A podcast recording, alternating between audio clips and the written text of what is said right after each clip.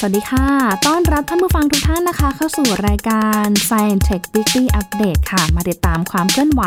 ในแวดวงวิทยาศาสตร์ และเทคโนโลยีกันนะคะ เพราะว่าสัปดาห์นี้ค่ะ พาไปดูเทคโนโลยีติดตามตัวผู้ป่วยที่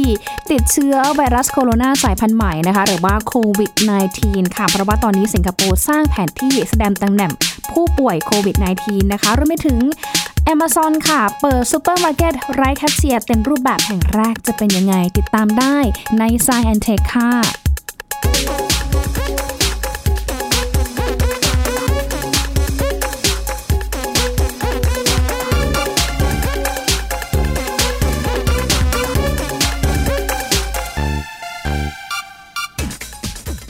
โอ้อย่างที่บอกไปนะคะว่าสถานการณ์ ของการแพร่ระบาดโรคโควิด -19 ณตอนนี้ก็ทำให้หลาย ๆ ประเทศนะคะ เตรียมมาตรการเข้มข้นค่ะ เพื่อเฝ้าระวัง แล้วก็ป้องกันการแพร่ระบาด โดยเฉพาะผู้ที่เดินทาง ไปยังพื้นที่เสี่ยงต่างๆ ตามจุดเสี่ยงต่างๆ ด้วยนะคะ เพราะว่าอย่างที่กระทรวงสาธารณสุขได้แถลงข่าวออกมาเมื่อวานนี้ค่ะ ก็รายงานว่า พบผู้ป่วยติดเชื้อโควิด -19 ใหม่เพิ่มอีก 3 รายนะคะเป็น คุณปู่คุณย่าที่เดินทางไปฮอกไกโดญี่ปุ่นมาช่วงวันที่ 20 กุมภาพันธ์ที่ผ่านมา แล้วก็ทำให้เชื้อเนี่ยมาติดคนในครอบครัวทั้งหลานอายุ 8 ขวบค่ะ รวมไปถึงคนในครอบครัวนะคะ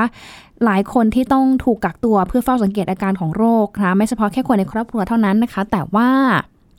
คนที่อยู่รอบข้างของคนในครอบครัว คนที่ทำงานของคนในครอบครัว คนที่โรงเรียนของคนในครอบครัว ก็ต้องถูกเฝ้าระวังด้วยเช่นกันค่ะเพราะว่า ณตอนนี้เองโรงเรียนพระหฤทัยดอนเมืองนะคะ ก็มีการสั่งหยุดเรียนเนาะตั้งแต่เมื่อวานนี้จนถึงวันที่ 9 มีนาคมค่ะหลังจากที่พบว่ามีเด็กนักเรียนหนึ่งคนนะคะ มีผลแลบติดเชื้อโควิด -19 ค่ะ ก็ทำให้ทาง นักเรียนแล้วก็ครูนะคะ ผู้ใกล้ชิดนะคะ ที่มีความเสี่ยงประมาณ 40 คน แล้วก็ผู้ที่อาจจะมีความเสี่ยงน้อยกว่าประมาณ 100 คน รวมๆเนี่ยประมาณร้อยกว่าคนละค่ะต้องอยู่บ้านนะคะ สังเกตตัวเอง แล้วก็กักตัวเองไว้เพื่อเฝ้าดูสังเกตอาการค่ะรวมไปถึงการรายงานอาการที่เกิดขึ้น ให้กับทางเจ้าหน้าที่สำนักงานเขต หรือว่าเจ้าหน้าที่ สาธารณสุขประจำเขตได้รับทราบด้วยนะคะ ส่วนคุณปู่รายล่าสุดค่ะที่ป่วยตอนนี้ไปรักษาตัวอยู่ที่โรงพยาบาลทรงอก คุณย่าแล้วก็หลานนะคะ รักษาตัวอยู่ที่โรงพยาบาลบำราศนราดูนแต่ว่าแม้ว่าจะมีผู้ติดเชื้อเพิ่มนะคะ แต่ว่าเมื่อวานนี้ก็ยังคงมีข่าวดีอยู่ค่ะ เพราะว่ามีผู้ป่วยที่ติดเชื้อที่ไปรักษาตัวก่อนหน้านี้ หายดีกลับบ้านได้แล้ว 2 คนนะคะ เป็นผู้หญิงคนไทย 1 คน แล้วก็เป็นชายชาวจีนอีก 1 คนค่ะ แต่ว่าถึงกระนั้นก็ตามนะคะ ทุกคนก็ต้องช่วยกันเฝ้าระวังมีความรับผิดชอบต่อตัวเอง แล้วก็รับผิดชอบต่อคนอื่นด้วยยิ่งช่วงนี้นะคะ เขาประกาศห้ามหรือว่าหลีกเลี่ยงการเดินทางไปยังประเทศที่มีความเสี่ยงนะคะไม่ว่าจะเป็นแถบอีสเอเชียเอเชียตะวันออกนะคะ จีนฮ่องกงหมาเก๊า ไทเป ไต้หวัน ญี่ปุ่น เกาหลีใต้ เวียดนาม มาเลเซีย สิงคโปร์ อิตาลี อิหร่านนะคะ ประเทศเหล่านี้นะคะพบว่ามีผู้ติดเชื้อเนี่ยจำนวนมากแล้ว เพราะฉะนั้นถ้าไม่จำเป็นหลีกเลี่ยงการเดินทางไปก่อนนะคะ ไปเที่ยวขยับ เวลาได้นะคะ ไปเจราจาพูดคุยกับทางบริษัททัวร์หรือว่าสายการบินดีๆ ว่าเราสามารถที่จะเลื่อนตั๋วการเดินทางได้ไหม ซึ่งณตอนนี้ถ้าที่สังเกตดูก็คือมีสายการบินหลายสายเหมือนกันที่เขาประกาศว่าผู้โดยสารสามารถที่จะเลื่อนเวลาการเดินทางได้เนื่องจากสถานการณ์การแพร่ระบาดของโควิด -19 นะคะ ส่วนตัวเลขผู้ติดเชื้อนะคะ ทั่วโลกล่าสุดค่ะอยู่ที่ประมาณ 88,000 คนนะคะ ส่วนใหญ่ก็อยู่ที่จีนเนาะประมาณ 80,000 กว่าคนค่ะ ติดเชื้อนอกประเทศจีนเนี่ยนะคะ ก็ประมาณเป็นพันสองพันแล้วแหละนะคะ ผู้เสียชีวิตนะคะ ส่วนใหญ่อยู่ที่จีนนะคะอยู่ที่ประมาณ 2,700 คนนะคะ และณตอนนี้เองนะคะ ประเทศที่ยังคงน่าเป็นห่วงก็คือที่เกาหลีใต้ค่ะหลังจากที่มียอดผู้ติดเชื้อเนี่ยนะคะ พุ่งสูงนะคะไปพันกว่าคนแล้วนะคะ แล้วก็มีผู้เสียชีวิต 12 คนค่ะ ส่วนที่ญี่ปุ่นก็เหมือนกันนะคะก็ยังคงต้องเฝ้าระวังกันอย่างต่อเนื่องด้วยเช่นกันค่ะ แต่ถ้าจะให้ดีเนี่ยนะคะ ตัวเราเองเนี่ยแหละค่ะ เป็นส่วนสำคัญเลยที่ช่วยนะคะในการป้องกันแพร่ระบาดโควิด -19 นี้นะคะ ก่อนที่จะประเมินสถานการณ์ด้วยนะว่าวันนี้ประเทศไทยเองกระทรวงสาธารณสุขเองเนี่ยจะแถลงข่าวการยกระดับเฝ้าระวังกันอย่างไรนะคะ ต้องจับตาดูให้ดีนะคะว่า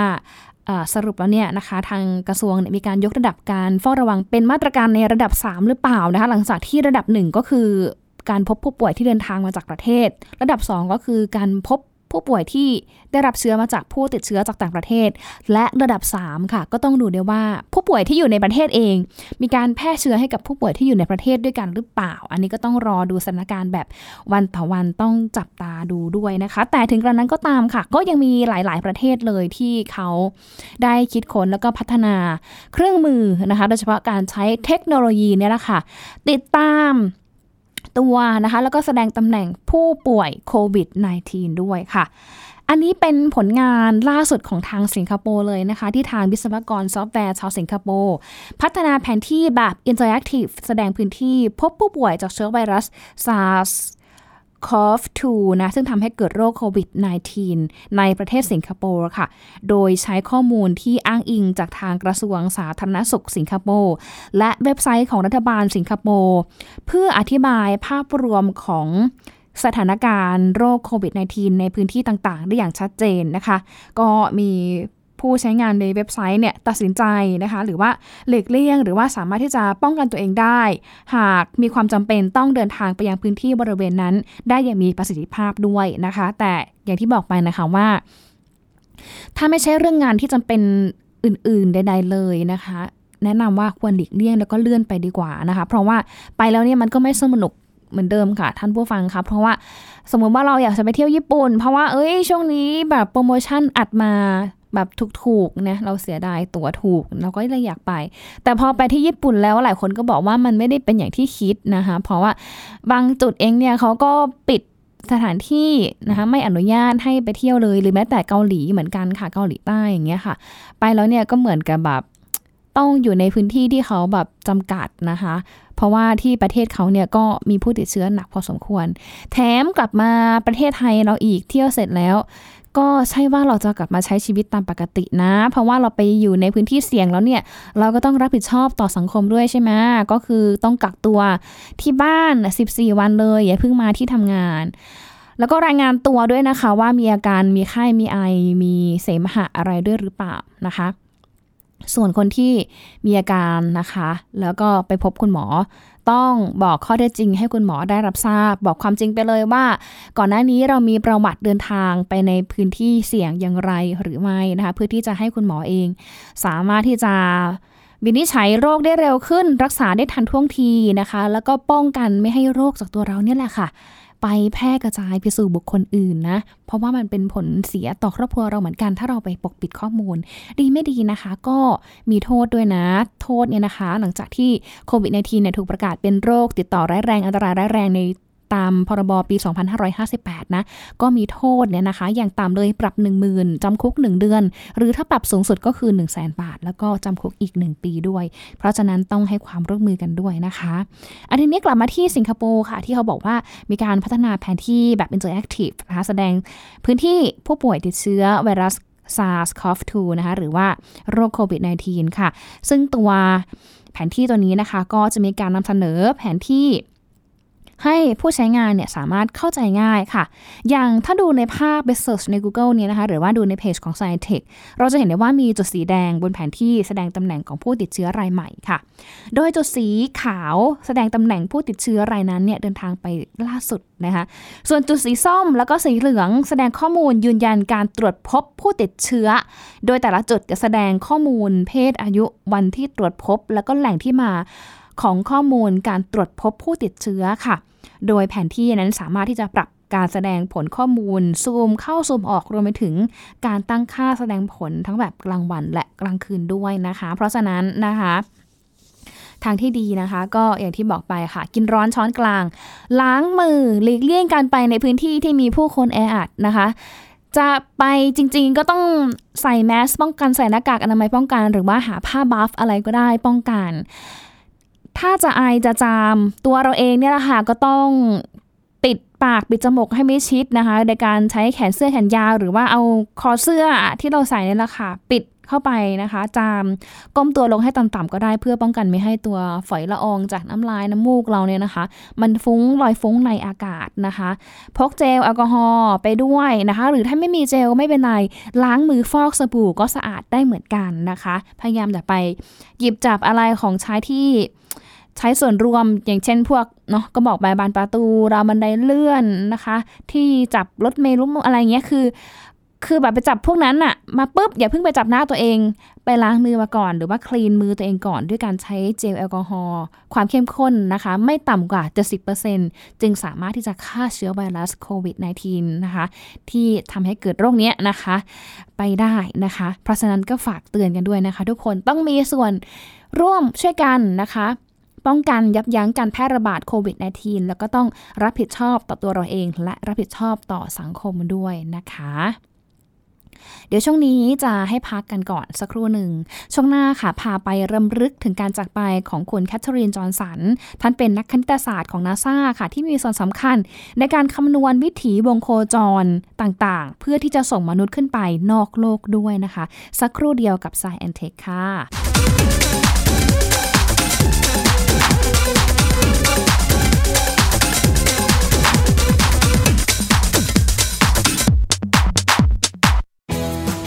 ไทย PBS ดิจิทัล Radio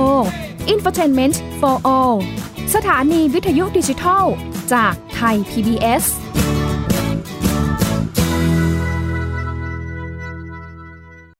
ไทย PBS Application on Mobile ให้คุณเชื่อมโยงถึงเราในทุกที่ทุกเวลา ได้สัมผัสติดตามเราทั้งข่าว รายการ รับชมรายการโทรทัศน์ และฟังรายการวิทยุที่คุณชื่นชอบ สดแบบออนไลน์สตรีมมิ่งชมรายการย้อนหลัง ข้อมูลกิจกรรมไทย PBS ร่วมเป็นนักข่าวพลเมือง รายงานข่าวกับเรา และอีกหลากหลายฟังก์ชัน ให้คุณดาวน์โหลดได้ฟรี ทุกระบบปฏิบัติการ ติดตามข้อมูลเพิ่มเติมได้ที่ www.thaipbs.or.th/digitalmedia เพียงแค่มีสมาร์ทโฟน ก็ฟังได้ไทย PBS Digital Radio สถานีวิทยุดิจิทัลจากไทย PBS เพิ่มช่องทางง่ายๆ ให้คุณได้ฟังรายการดีๆ ทั้งสดและย้อนหลัง ผ่านแอปพลิเคชันไทย PBS Radio หรือเวอร์ไบเว็บ thaipbsradio.com ไทย PBS Digital Radio infotainment for all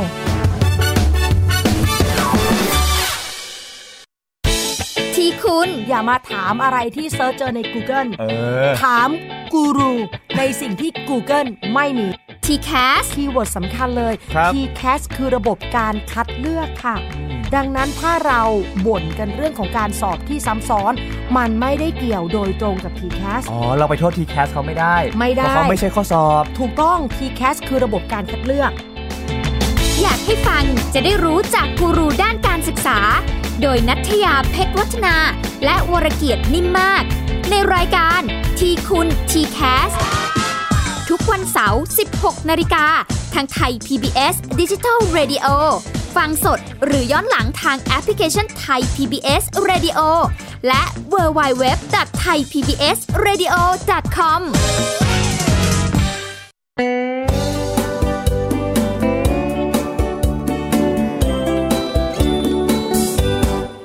บอกเล่าข่าวสารที่เป็นประโยชน์ ษตรกรไทยรู้เท่าทัน ตั้งรับปรับตัวกับความเป็นไป วิถีชีวิตไทย มีภูมิคุ้มกันเกษตรบ้านเราติดตามข่าวสารการเกษตรและเรื่องราวของวิถีเกษตรไทยรอบทิศทั่วเมืองไทย ในรายการเกษตรบ้านเรา ทุกวันอาทิตย์ เวลา 12 นาฬิกา ทางไทย PBS Digital Radio ฝีมือเกษตรบ้านเรา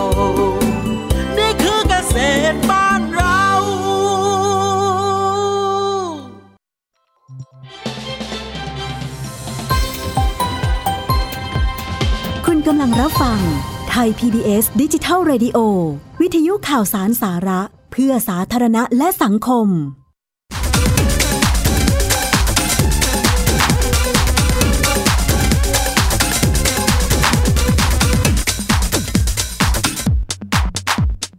ละค่ะ กลับเข้ามาสู่ Science Tech Weekly Update ช่วงที่ 2 นะคะ ช่วงที่ 2 นี้ค่ะ เราจะพาไปรำลึก การจากไปของคุณแคทเธอรีน จอห์นสัน นักคณิตศาสตร์นาซานะคะ ที่ท่านเองก็มีบทบาทสำคัญอย่างยิ่งเลยค่ะ ในการคำนวณวิถีวงโคจรของการส่งมนุษย์ออกไปนอกโลก ในยุคที่โลกนั้นยังไม่รู้จักคำว่าดิจิทัลนะคะ บทบาทสำคัญที่ว่านี้ท่าน เพียรพยายามอย่างไร เดี๋ยวเราจะเล่าให้ฟังนะคะสำหรับคุณแคทเธอรีนจอห์นสันค่ะ ท่านเสียชีวิตไปเมื่อวันที่ 24 กุมภาพันธ์ที่ผ่านมานะคะ สิริรวมอายุได้ 101 ปีค่ะเขาบอกว่าแคทเธอรีนจอห์นสันเป็นหญิงสาวผู้ส่งคนถึงดวงจันทร์ในวันที่ยังไม่มีคอมพิวเตอร์ ท่านเป็นผู้หญิงผิวสีที่ทำงานให้กับองค์การนาซานะคะ โดยผลงานชิ้นโบแดงของท่านก็คือคำนวณวิถีโคจรที่ส่งมนุษย์ออกไปโคจรในอวกาศ และก็ได้รับความไว้วางใจจากจอห์นสันเกลน นักบินอวกาศคนแรกคนสำคัญของสหรัฐที่ให้ตรวจสอบวิถีโคจรที่ประมวลผลโดยคอมพิวเตอร์ค่ะ คุณแคทเธอรีนเนี่ยนะคะจบการศึกษาด้านคณิตศาสตร์ และภาษาฝรั่งเศสเมื่ออายุ 18 ปีค่ะ เคยทำงานในโรงเรียน เป็นผู้หญิงผิวสีคนแรกค่ะที่ทางมหาวิทยาลัยเวสต์เวอร์จิเนีย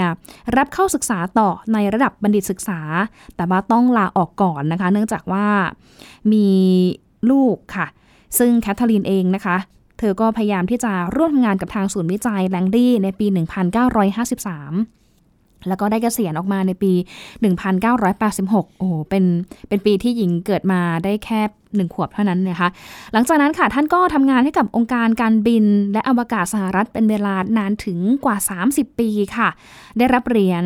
Medal of Freedom เมื่ออายุ 97 ปีนะคะ แล้วก็มีการนำรูปลักษณ์และประวัติของท่านเนี่ยไปทำตุ๊กตาบาร์บี้ เพื่อเป็นแรงบันดาลใจด้วยนะคะ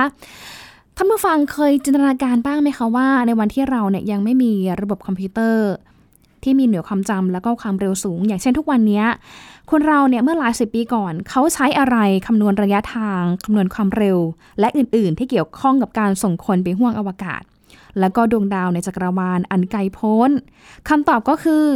ก็เพราะท่านแคทเธอรีนท่านนี้แหละค่ะเพราะอะไรเพราะบอกว่าท่านเนี่ยนะคะ เป็น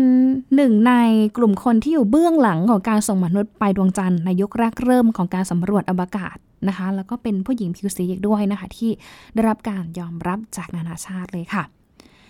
บางท่านเองนะคะก็อาจจะยังไม่ไม่รู้จักคุณแคทเธอรีนในฐานะที่เป็น หนึ่งในเบื้องหลังความสำเร็จอันยิ่งใหญ่ของมนุษยชาติในครั้งนี้นะคะ จนกระทั่งในเรื่องของภาพยนตร์ Hidden Figures ออกฉายค่ะ ชื่อของผู้หญิงท่านนี้ที่ซ่อนเร้นอยู่หลังเล่มบันทึกประวัติศาสตร์ จึงค่อยๆ เป็นที่รู้จักมากขึ้นนะคะ และก็หนึ่งในนั้นค่ะ ท่านก็มีชีวิตอยู่จนครบ 100 ปี ในปี 2018 ที่ผ่านมา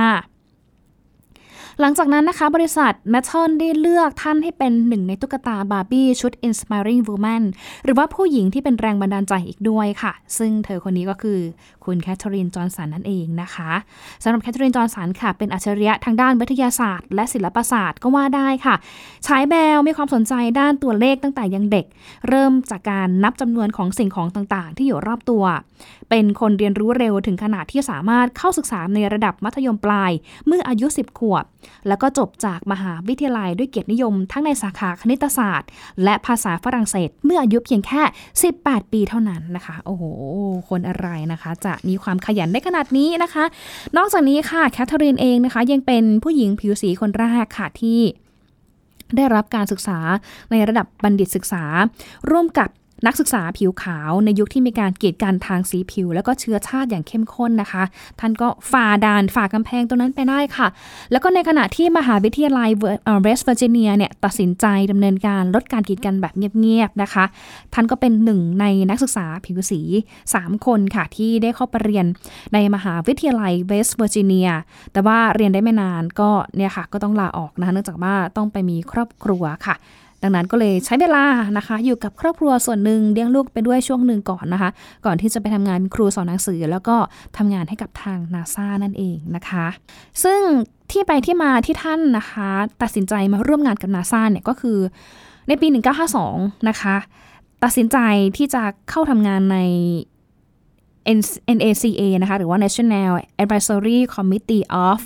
Aeronautics นะคะหรือว่าองค์การบริหารการบินและอวกาศแห่งชาตินะคะหรือว่านาซาในปัจจุบันค่ะ แต่ว่าในปีนั้นนะคะท่านก็พยายามนี่แหละค่ะจะไปทำงานในส่วนของคอมพิวเตอร์นะคะ ตัดสินใจพาสามีแล้วก็ลูกสาวนะคะย้ายไปทำงานที่ Newport Newport News นะคะเพื่อที่จะได้มีโอกาสทำงานในหน่วยงานที่ต้องการค่ะ แล้วก็ได้ไปพูดคุยกับทางผู้เชี่ยวชาญคณิตศาสตร์ต่างๆนะคะ จนในที่สุดค่ะความพยายามของท่านก็ประสบความสำเร็จนะคะ เพราะว่าสามารถที่จะเข้าไปทำงานที่ท่านรักอย่างเต็มที่ค่ะ แล้วก็ได้เข้าไปร่วมงานกับศูนย์วิจัยแลงกี้ ร่วมกับนักวิทยาศาสตร์ แล้วก็วิศวกรหญิงผิวสีอีกสองคนค่ะ ก็คือคุณโดโรธีวอนแล้วก็คุณแมรี่แจ็กสันด้วยนะคะเขาบอกว่าในช่วงที่มีการทำงานใหม่ๆ อย่างเช่น 2 สัปดาห์แรกค่ะ แคทเธอรีนเนี่ยได้รับมอบหมายให้ทำงานในแผน การวิจัยการบิน แล้วก็ทำงานในแผนกนี้นานถึง 4 ปี ก่อนที่จะได้รับมอบหมายงานคำนวณวิถีวงโคจรของแคปซูลอวกาศที่จะส่งออกไปนอกโลก ซึ่งในเวลานั้นนะคะ อเมริกาเนี่ยนะคะเขาบอกว่า เอ๊ยยังคงตามหลังยุโรปตามหลังสหภาพโซเวียตอยู่ก้าวหนึ่งในการส่งคนไปยังอวกาศนะคะหลังจากที่โซเวียตก่อนหน้านี้เนาะก็ส่งนักบินอวกาศคนแรกของโลกใช่ไหมคะ ก็คือ คุณยูริกาการินนะคะ ขึ้นไปกับยานสปุตนิก ก่อนที่จะเป็นคิวของอเมริกาค่ะที่ท่านแคทเธอรีนเนี่ยนะคะได้รับความไว้วางใจจากนาซาแล้วก็จอห์นเกล็นน์นะคะ ให้คำนวณวิถีโคจรของยานอวกาศที่จะส่งเขาออกไปเดินทางรอบวงโคจรของโลกอีกครั้งหนึ่ง หลังจากที่มีการใช้คอมพิวเตอร์ในการประมวลผลค่ะ แม้ว่าจะมีการคำนวณได้อย่างรวดเร็วนะคะ แต่ว่าก็อาจจะมีความผิดพลาดเกิดขึ้นได้ จอห์นเกล็นน์เนี่ยก็เลยบอกกับทางศูนย์วิจัยว่าให้แคทเธอรีนนี่แหละมาคำนวณสิ ถ้าเธอบอกว่าดีแล้ว ผมก็พร้อมออกจะเดินทาง นี่คำพูดนี้แสดงถึงความเชื่อใจนะคะ ระหว่างจอห์นเกรนแล้วก็แคทเธอรีนเป็นอย่างมากนะคะที่เชื่อมั่นนะในการคำนวณที่แม่นยำด้วย ซึ่งแน่นอนค่ะว่าการเดินทางไปในครั้งนั้น ของท่านจอห์นเกรน นักบินคนแรก นักบินอวกาศคนแรกของอเมริกาเนี่ยก็เดินทางเป็นไปด้วยดี เรียบร้อยก็ราบรื่นค่ะ เนื่องจากว่ามีผู้ที่อยู่เบื้องหลังเนี่ยค่ะทางแคทเธอรีนแล้วก็ทีมงานอีกหลาย ๆ คนเลยนะคะ อย่างที่เธอพูดเอาไว้ค่ะว่าทุกอย่างเป็นเรื่องใหม่แนวคิดเกี่ยวกับการเดินทางสู่อากาศเนี่ยเป็นเรื่องใหม่ แล้วก็เป็นเรื่องที่ท้าทาย ไม่มีตำราเล่มไหนเขียนเอาไว้ เพราะฉะนั้นเราจึงต้องเขียนมันขึ้นมานี่ไม่ใช่แค่ การเดินทางสู่อากาศที่เธอเป็นหนึ่งในคนที่ใช้สมอง แล้วก็สองมือคำนวณออกมานะคะ แต่ว่ายังเป็นผู้ที่เขียนหน้าสำคัญในบันทึกประวัติศาสตร์เทคโนโลยีด้านอวกาศที่มีเธออยู่ในนั้นด้วยค่ะ ก็ถือว่าเป็นผู้หญิงอีกคนหนึ่งที่สร้างแรงบันดาลใจนะคะ โดยเฉพาะเรื่องราวของเธอนะคะที่สามารถที่จะฝ่าฟันนะคะ อุปสรรคต่างๆ โดยเฉพาะเรื่องของการกีดกันเรื่องของเชื้อชาติและสีผิว แต่ด้วยความสามารถของเธอเนี่ยแหละค่ะ จนนำไปสู่ บทบาทที่สำคัญในประวัติศาสตร์ของมนุษยชาติ นั่นก็คือการที่เป็นหนึ่งในทีมส่งคนขึ้นไป โคจรรอบโลก ส่งคนขึ้นไปในอวกาศนั่นเองนะคะ กับแคทเธอรีน จอห์นสันค่ะ อีกเรื่องนึงที่เคยเกริ่นเอาไว้ช่วงต้นรายการนะคะ ก็คือ Amazon ค่ะ ตอนนี้เขาบอกว่าเปิดซูเปอร์มาร์เก็ตไร้แคชเชียร์เต็มรูปแบบแห่งแรกแล้วนะคะ เพราะว่าเวลาไปซื้อของเนี่ย ก็อาจจะไม่ได้มีพนักงานประจำแคชเชียร์แต่ว่าเราเองก็ต้อง จ่ายตังเองค่ะ เขาบอกว่าที่นครซีแอตเทิลเนี่ยนะคะใช้มินิมาร์ทที่ชื่อว่า Amazon Go Grocery ค่ะ เพราะว่าร้านนี้ลูกค้าสามารถใช้สแกน แอปในสมาร์ทโฟนแทนการจ่ายเงินสดหรือว่าบัตรเครดิตได้นะคะ โดย Amazon ได้มีการติดตั้งกล้องแล้วก็เซ็นเซอร์ เพื่อตรวจจับได้ว่าลูกค้าเนี่ยหยิบสินค้าใดออกไปจากชั้นวางสินค้าได้บ้าง ก่อนที่จะสั่งเก็บเงินทางบัญชี Amazon ออนไลน์ค่ะ ซึ่ง Amazon Go Grocery นะคะ เป็นการขยายมาจากร้าน Amazon Go ที่เป็นโครงการทดลองของ Amazon ตั้งแต่ 2 ปีก่อนค่ะ โดยร้านใหม่นี้ก็มีสินค้าให้เลือกมากกว่านะคะ แล้วก็มีขนาดใหญ่กว่าร้านเดิมมากถึง 5 เท่าทีเดียว โดย Amazon เนี่ยมีโครงการเปิดแห่งที่ 2 ที่นครลอสแอนเจลิสในช่วงปลายปีนี้ค่ะ ซึ่งการเปิดตัวร้านค้าไร้แคชเชียร์หรือว่าไร้พนักงานของ Amazon นี้นะคะ ถือว่าเป็นการรุกธุรกิจแบบซูเปอร์มาร์เก็ตเต็มตัวค่ะ หลังจากที่ลงทุนซื้อกิจการของร้าน Whole Foods ที่มีสาขากว่า 500 แห่งมาตั้งแต่ 3 ปีที่แล้ว ถึงกระนั้นก็ตามนะคะ Amazon ก็ยังคงตามหลังคู่แข่งสำคัญในซูเปอร์มาร์เก็ตก็คือ Walmart ค่ะ ที่มีสาขามากกว่า 4,700 แห่ง Walmart ก็เทียบคล้ายๆกับ Big C แมคโครโลตัสที่บ้านเรานะคะ แล้วก็มีอีกหลายบริษัทเลยที่กำลังจะทยอยทดสอบ ระบบไร้แคชเชียร์เช่นเดียวกันค่ะ อย่างเช่น7 e เ e ่นที่กำลังทดสอบ ระบบนี้ที่สาขาในรัฐเท็กซัสด้วยนะคะ ก็ต้องดูกันต่อไปค่ะว่า ธุรกิจ ร้านซูเปอร์มาร์เก็ตกำลังแข่งขันกันอย่างดุเดือด โดยการใช้เทคโนโลยีที่มี AI มาช่วยค่ะ โดยเฉพาะเรื่องของระบบการจ่ายเงินของแคชเชียร์ด้วยนะคะ ก็เป็นเรื่องราวที่น่าติดตามกันค่ะ กับ Science Tech Weekly Update นะคะเจอกันได้ทุกวันศุกร์จะมาอัปเดตเรื่องราวที่เกิดขึ้นในแวดวงวิทยาศาสตร์และเทคโนโลยีนะคะ ช่วงนี้ขอบคุณทุกท่านมากเลยค่ะ ที่รับฟังมาตั้งแต่ช่วงต้นรายการที่ผ่านมาหญิงมณีนาฏอ่อนพนาต้องลาไปก่อนนะคะ สวัสดีค่ะ